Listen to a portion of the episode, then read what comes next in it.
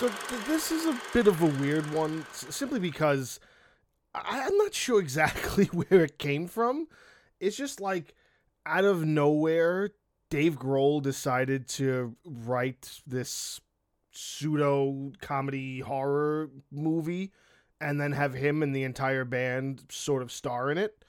And I, it just is like, I'm not a hundred percent certain what its actual purpose was for. Like, I don't know if it was meant to like kind of be a um like a lead into anything or lead into a new album. I haven't like seen a, a new album. I don't think. I mean, I don't really follow the Foo Fighters like that. Like, I love the Foo Fighters as a band, but I'm not saying I go out of the way like for their music. And it's also like this film came out at least a year ago. I watched it sometime over the summer, and I'm just kind of sitting down to talk about it now because, as I've said in previous entries, I'm trying to chop down my list a little bit and break out some things that I have already seen to make my entries for. So, talking about Studio 66, it's just a really interesting story that was written by Dave Grohl, and he wanted to make a movie out of it, and then here it is. It exists in life. And it stars him, and of course, the entire Foo Fighters band. And it's got a whole bunch of um, other characters in it, you know, and other actors and actresses. Um, Jenna Ortega's in it. Uh, Whitney Cummings is in it. There's a lot of like people that kind of pop up as different characters. But essentially, what the story is is Foo Fighters are trying to write a new album because they're playing themselves. They are themselves in the film. So the Foo Fighters are trying to write a new album, and they decide to like rent out this quote unquote haunted. Well, actually, they don't really know 100% that it's haunted, I believe, but they rent out this house that apparently was the house that another really famous rock and roll star wrote in the house and wrote one of the best tracks that they've ever heard. And I don't believe the actual band they're talking about is it, it, it exists. So it's a story that's just that. So the Foo Fighters exist, but this other band doesn't exist, and it's because they like are suffering from writer's block from writing this new album. They decide to rent out this house that's like a landmark to write the new the new album. And then they realize it's haunted, and then Dave Grohl gets possessed by by a demon who haunts the house and was the demon who possessed the other rock star who wrote in the house. And then he goes on killing all of his bandmates, and then essentially the ones who survive are the ones who kind of redeem his soul and stop the possession and then the movie kind of ends with them fighting the producer because the producer knew the whole time that it was haunted and didn't tell them. It's such a weird film and it is enjoyable. I'm not going to say it wasn't enjoyable, but it's almost like how was this made into a thing? And I'm not trying to say that in a bad light. I'm just trying to say that I don't know Dave Grohl to be this big like actor. Like he is a tremendous musician. He has b- been involved in so many monumental projects in history, you know, not even just including how, you know, he was one of the three members of Nirvana and how big the Foo Fighters are.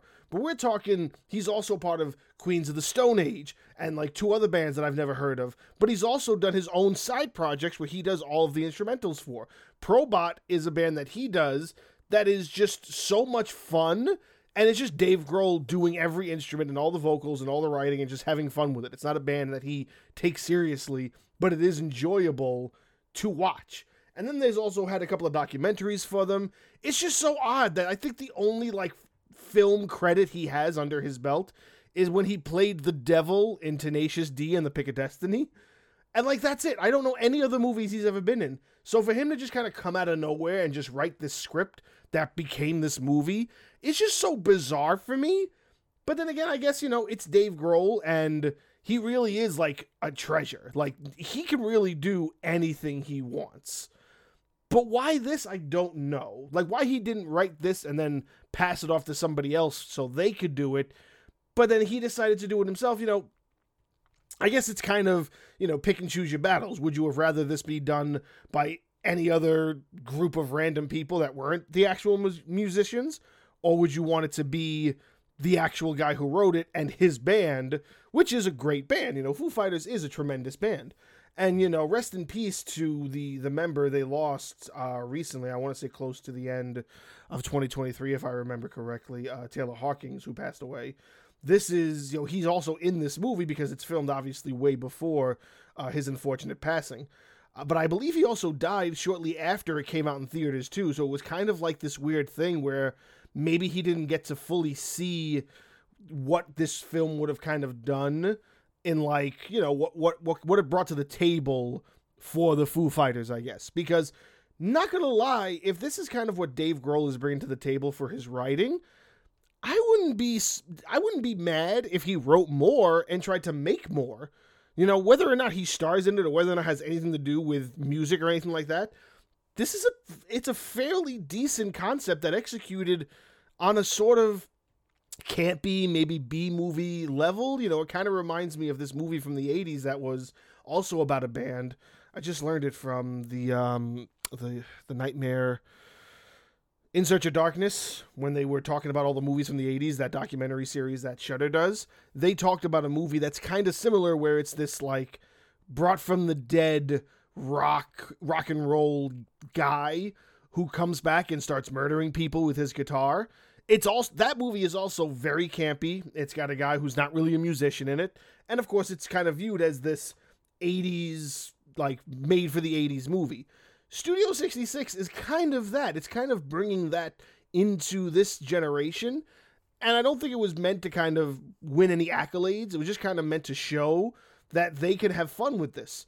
And I'm not saying that I don't like it or that I do like it. I'm just saying that I enjoyed it.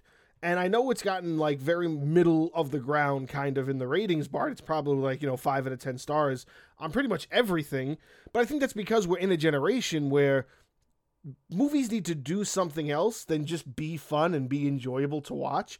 And yeah, this isn't the best movie in the world. This isn't a movie I'm going to go out of my way to watch again. Maybe if I was with somebody who had never seen it before and was just like, What are you talking about? Foo Fighters made a movie. And I'll go, Yeah, Foo Fighters made a movie. Here, we're going to watch it.